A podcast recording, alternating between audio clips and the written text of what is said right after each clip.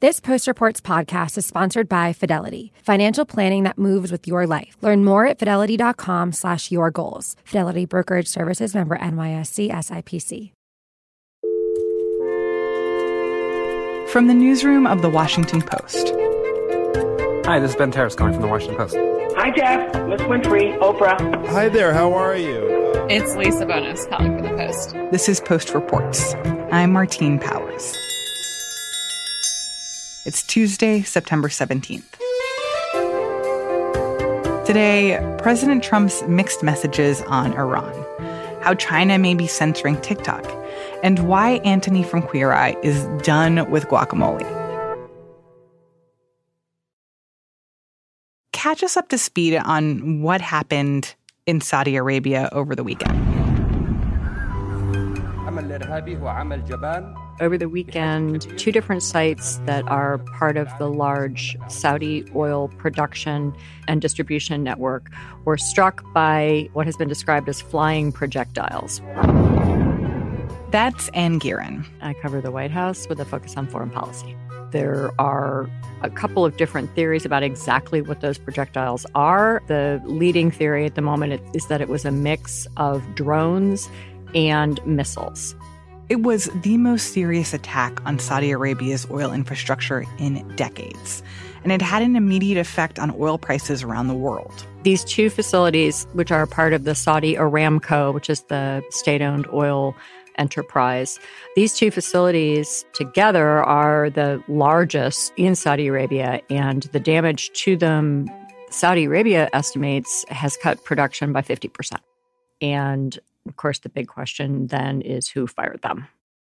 So, after the attack, who claimed responsibility for it? Very quickly after the attack, the Houthi rebels in next door Yemen claimed responsibility. This is an Iranian backed militia movement, rebel movement in Yemen that is fighting the Saudis there. The claim of Houthi responsibility was almost immediately then disputed by the Saudis, who blamed Iran.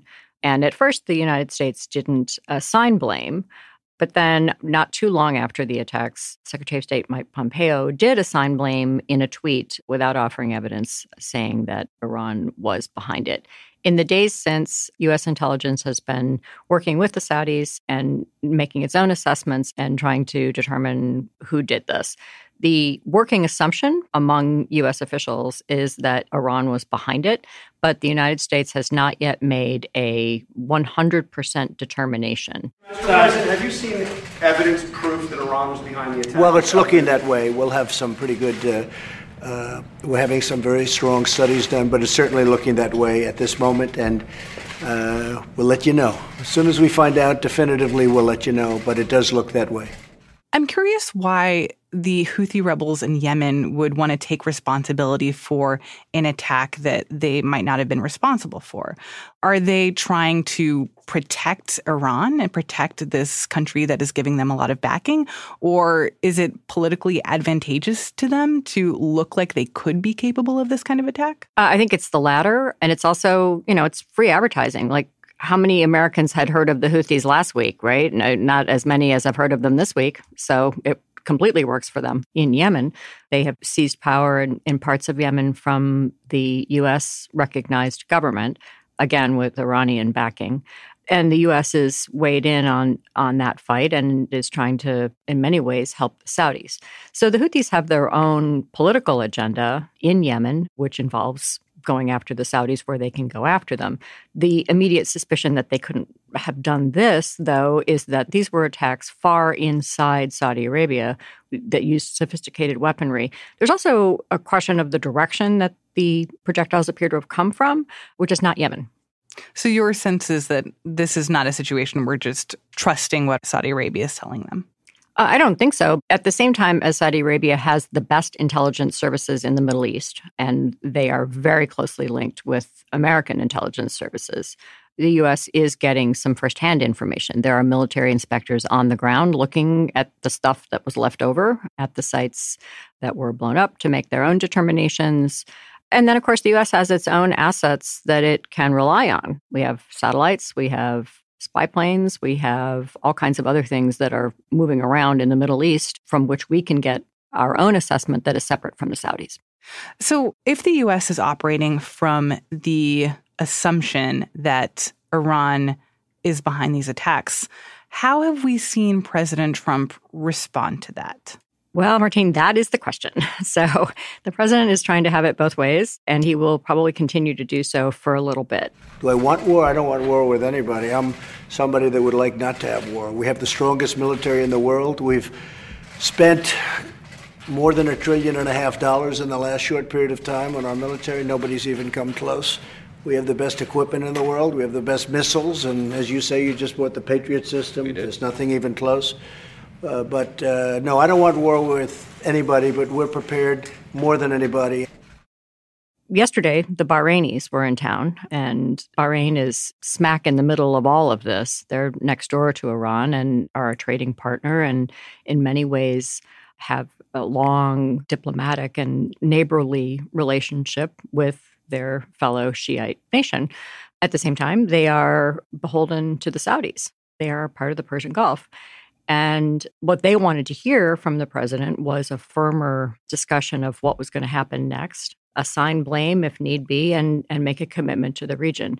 Instead, I think what you heard from the president was saying it was most likely that Iran was behind it, but that he wasn't quite ready to say that fully, that he wanted to investigate further. He's sending Mike Pompeo to Saudi Arabia as part of that investigation. That's a way to push this out a little bit farther.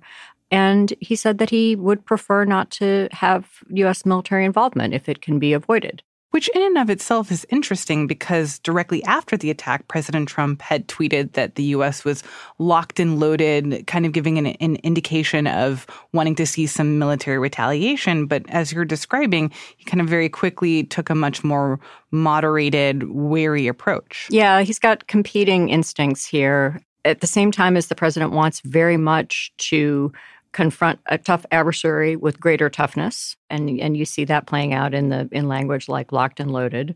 The president also very much wants to negotiate with Iran, and he wants to be able to draw the Iranians to the table to make a new deal that would replace the 2015 nuclear deal that he walked out of. The president has, you know, from the time that he was a candidate, complained that that deal was a bad one for the United States, too weak, had a million loopholes, and he wants to make a better one that would be the Trump deal. To do that, you have to get the Iranians to want to talk to you. And, you know, threatening to blow things up is not probably the way to get them to want to talk to you. And I think that there are a lot of different ways in which President Trump is dealing with these competing interests. Because as you're saying, you know, you have this desire to meet force with force, competing against his desire to negotiate with Iran, but also President Trump's long held America First approach that he doesn't want us to get involved in military conflicts in other parts of the world that don't necessarily benefit the U.S. That's right. The president is facing reelection next year, and he has not been able to fulfill the campaign promises of 2016 to end U.S. involvement in what he called endless wars and bring U.S. forces home. At the very least, he would have liked to have been able to bring U.S. forces home from Afghanistan, and that looks unlikely to be able to happen before the election in 2020, at least in a very significant way. On that political calculation, the last thing the president wants is to start a new war in the Middle East. So, what's going to happen next? well, the very first thing that that happens, it looks like, is that Mike Pompeo will go to Saudi Arabia. He will meet with the crown prince and others in Saudi Arabia and come back with a firmer determination of culpability and some suggestions and recommendations for what the president would do next. We do expect Pompeo to go very quickly, come back very quickly. And then, if that all happens in the next several days, then we've got the UN General Assembly upon us next week, where, where Trump will be, along with a lot of world leaders. And we might get a determination before that or at the beginning of that of what the U.S. response will be.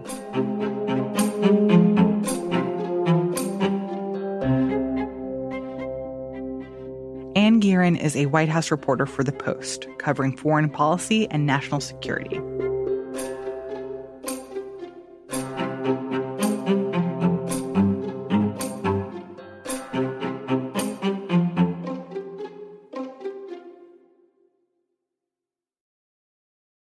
So on Twitter, when you search for something like hashtag Hong Kong, Drew Harwell is a tech reporter for The Post. You get all of these scenes of the protests.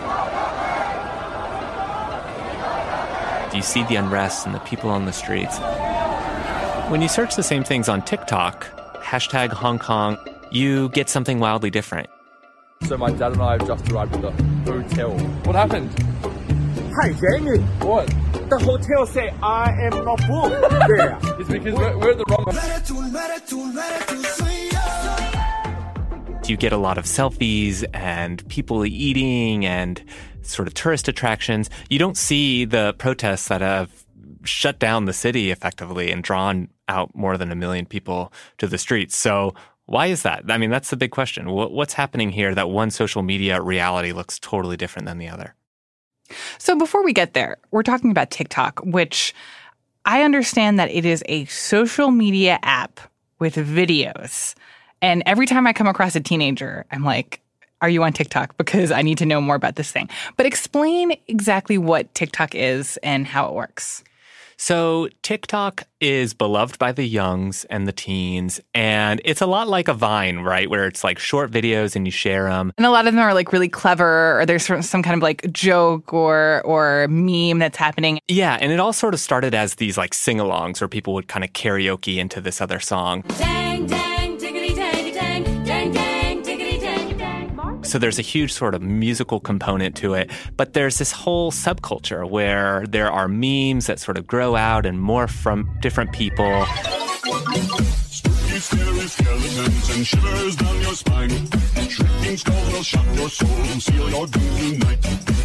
There are these sort of personal stories that people convey. Storytime, part one.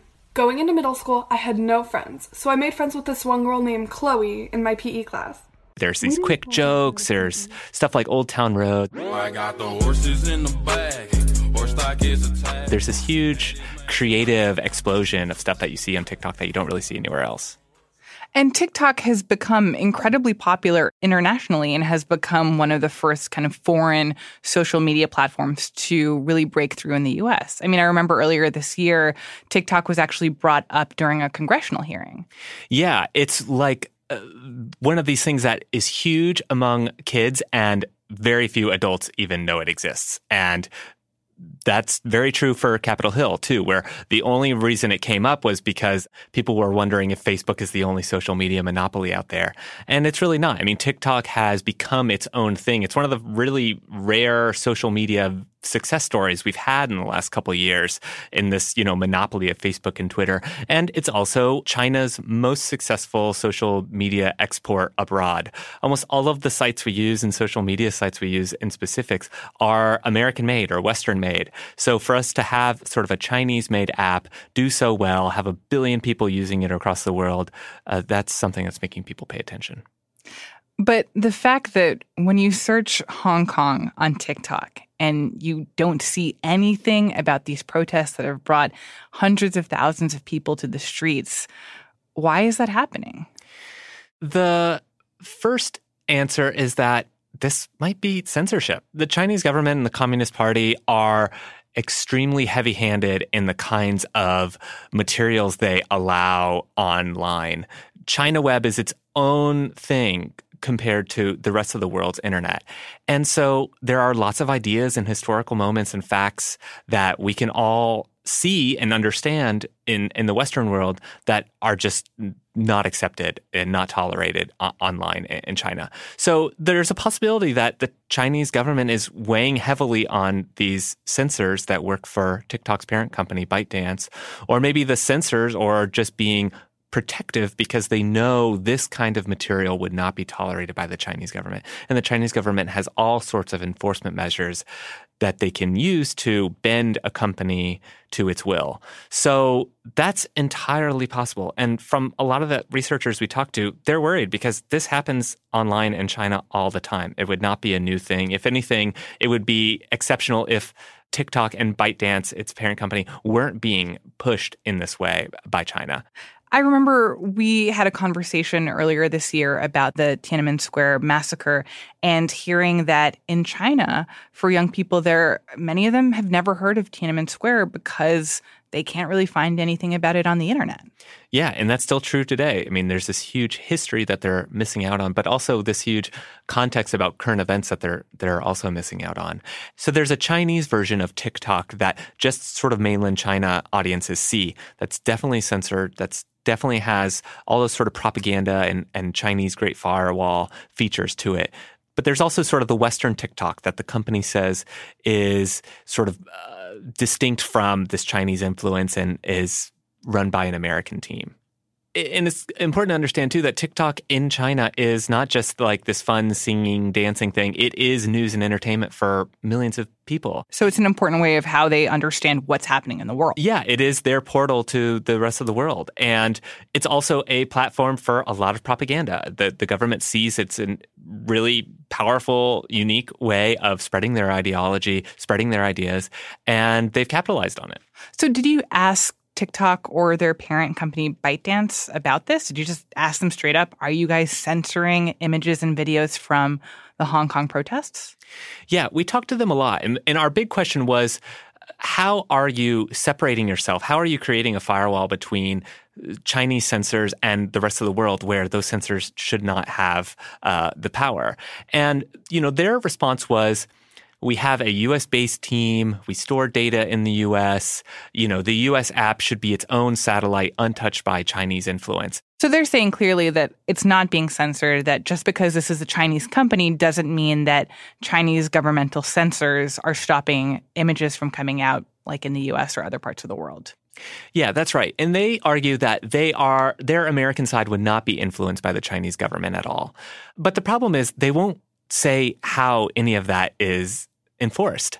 They say that they're not going to be influenced by the Chinese government, and yet their company is based in Beijing. There's a, huge amount of Chinese interconnection with the company. And, you know, from all the researchers we talked to, they said for a company like ByteDance to push back against the Chinese government is just unheard of. They could not be allowed to exist in the way that they operate while also pushing back and and keeping this resistance. It strains belief, really, for a lot of these researchers to think of a totally separate entity that would still be run by a Chinese company. And yet, um, they are. I mean, the company is just sort of asking us to trust them and trust that there isn't this undue influence on this app that that a lot of people are using. And yet, um, you know, there's still a ton of questions we have and a ton of details that we haven't been able to feel out. Even if you're not a TikTok user and you may or may not have heard about TikTok before today. Why do you think this matters? Why do you think this is important for people around the world? You know, I when we think about social media, it has always been this quintessential American product, and it's been based off of these really institutional American ideas about freedom of speech and creative expression and allowing people to say whatever they want, even if you disagree. Um, those have shaped the internet in this really interesting and subtle way. And so to think about a product that comes out that lots of kids are using, expecting those same sorts of rules about free speech to be at play, and then to have the reality be that there are all sorts of politically inconvenient storylines that they're not seeing. Uh, that's scary. I mean, you know, the internet is the way that people learn about the outside world. It shapes our politics, it shapes our culture, it shapes our ideas about ourselves. And so to think about a, an app that is being seen by kids as a, a reflection of reality be contorted in that way and be sort of manipulated to be censored and, and, and made into a tool of propaganda, I think that's really scary just for the information diets of of not just kids, but our whole society. What does it mean when the main information source that we're looking at is not really the full picture? Drew Harwell covers technology for The Post.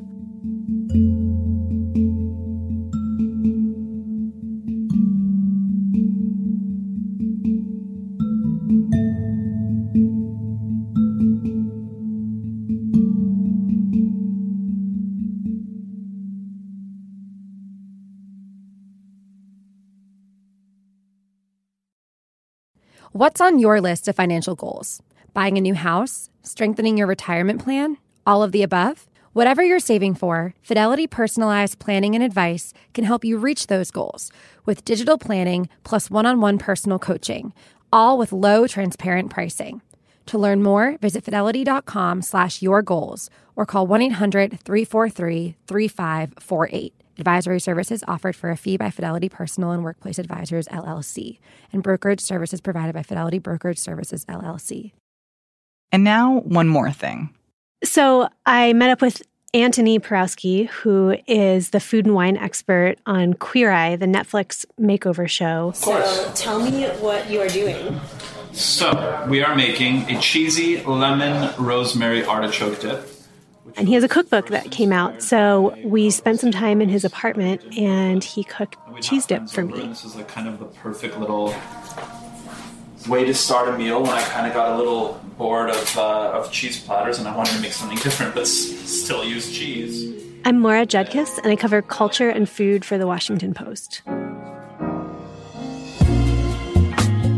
One thing that people find surprising is that they know Antoni's recipes from Queer Eye, and he kind of has this reputation for doing like pretty simple recipes. So I'm going to show you how to supreme. What I would suggest is assemble the grilled cheeses ahead of time, and then you just do a really thin flake. Now it's time to get down to booze. Do you know what sangria is? No. And a lot of recipes with avocado. I'm going to teach you how to make a guac from scratch. You know, there was a lot of fuss about a guacamole recipe he did. One thing I like to add to my guac, I like things to be super creamy. I'm like a dairy freak. So this is tangy Greek yogurt. But it seems like in this cookbook, he's really trying to get away from that because there are not a lot of recipes from Queer Eye. There isn't even really that many references to Queer Eye. And there really aren't a lot of avocados either. They only make one appearance in an Australian breakfast sandwich. And it's not even really about the avocado, it's just an accessory. I'm really sad to report and like breaking news, but I'm, I'm not as obsessed with avocados as the world tends to think I am. So for him, this cookbook is really more about where he comes from rather than what he is on the show. Our upbringing, we like were. I was born in Montreal. My sisters were born in Poland. My parents are Polish immigrants. We lived in Montreal until we moved to West Virginia, where my sister stayed in Montreal. One of my sisters moved to Vancouver, where we had a place. Mm-hmm. And everyone was always sort of all over the place. The immigrant experience is really part of the book, too. Until people hear my name or see it written out, or they hear my accent because it's a little ambiguous and a little all over the place, like I'm a white guy. I have benefited from a lot of the privilege that, that a lot of Americans have. I don't deal with a lot of the struggles that, that other people have experienced. But that said, like I did get bits of it. When I moved to West Virginia, like that was hard at one point. For the first time, it was like I never thought about my name. Mm-hmm. It was just my name, and it was the name that I was given, and I didn't give it too much effort. And then suddenly people wouldn't pronounce it well, and then they would laugh when they would pronounce it mm-hmm. and be like, "Well, why don't we just call you Anthony?" Mm-hmm. And I was like, "Well, that's not my name. Why would you call me that?" Mm-hmm. That's when I sort of started to develop like a bit of a shame, and it was the same with the food as well.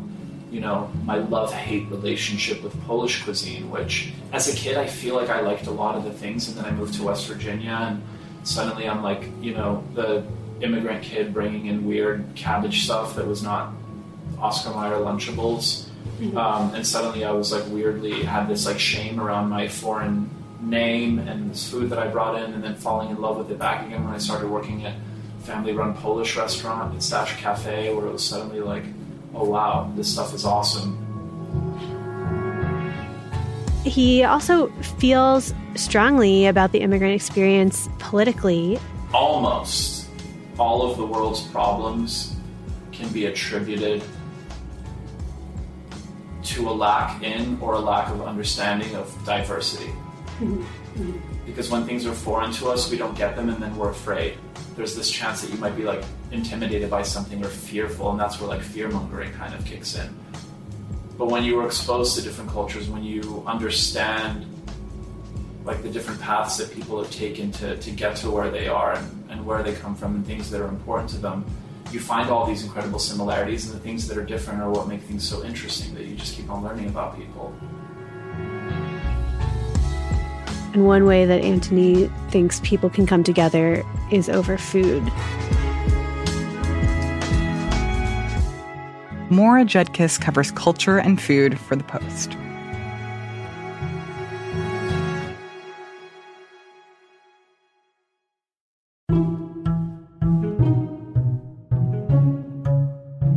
That's it for today's show. Thanks for listening. We talked about TikTok in our episode today, and it turns out that the Post has a lively TikTok account with videos and memes and gags from inside the newsroom. It's funny and it's goofy, but it also gives you a little insight into the everyday workings of the Post and the people who bring you the news. You can find a link at postreports.com. I'm Martine Powers. We'll be back tomorrow with more stories from the Washington Post.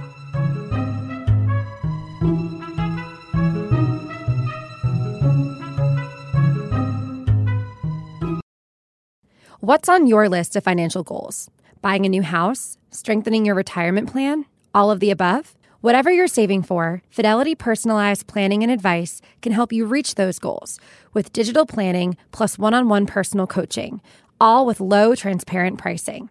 To learn more, visit fidelity.com slash your goals or call 1 800 343 3548. Advisory services offered for a fee by Fidelity Personal and Workplace Advisors, LLC, and brokerage services provided by Fidelity Brokerage Services, LLC.